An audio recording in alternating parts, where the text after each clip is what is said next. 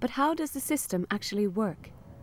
Information gathered on each cow is analyzed by the computer, which instructs various parts of the system accordingly: milking, feeding, even foot disinfection. But first, the cows need to be encouraged to come back to base to have the data in their collars downloaded. Cows need to have a number of reasons for coming to this part of the building. We have the automatic cow brush, which the cows switch on and off themselves. We have salt licks. We have hot and cold water by choice, and these drivers will all tend to bring cows to this part of the system on a regular basis. Once you've got a cow within 10 or 15 metres of the robot, her attention will automatically turn to milking and the very high quality food which is in the robot.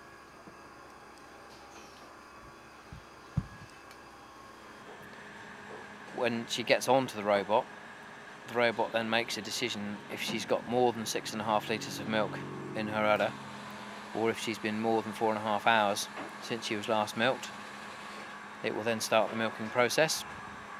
Otherwise the front door opens and the cow will exit and to come back at a later point.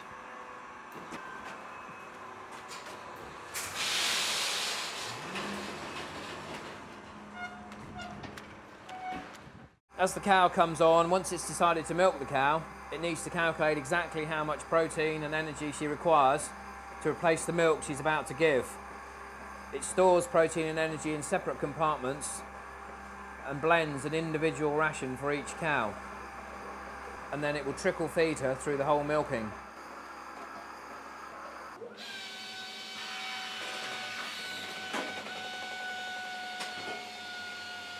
It will then come round, it disinfects the cow's udder with hydrogen peroxide, cleans the teats and then stimulates for oxytocin. Having done that, the attachment software starts up and it then uses 2 lasers and an ultrasound sensor to measure the angles and the distance to find the teats. Once it's done that, the arm then attaches to the 4 teats and the milking process begins.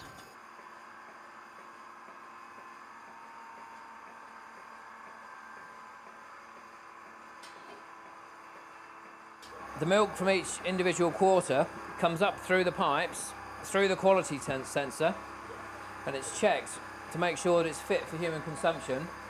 This is looking for pus, blood, water, any abnormality which would make the milk unfit. If it detects any, the milk is automatically diverted into a bucket and it never gets into the system. All 4 teats are disinfected to prevent any bacteria getting into the cow's udder, and the cow is then leaves the robot and the next one comes on. The whole cycle time is about 7 minutes. Because cows are milked at an appropriate and individual frequency, only one robot is needed for the whole herd, and they don't suffer from unnecessary milkings. We have much lower cell counts, much less teat damage, and the cows are generally more content. We're not trying to fix every cow being milked 3 times a day.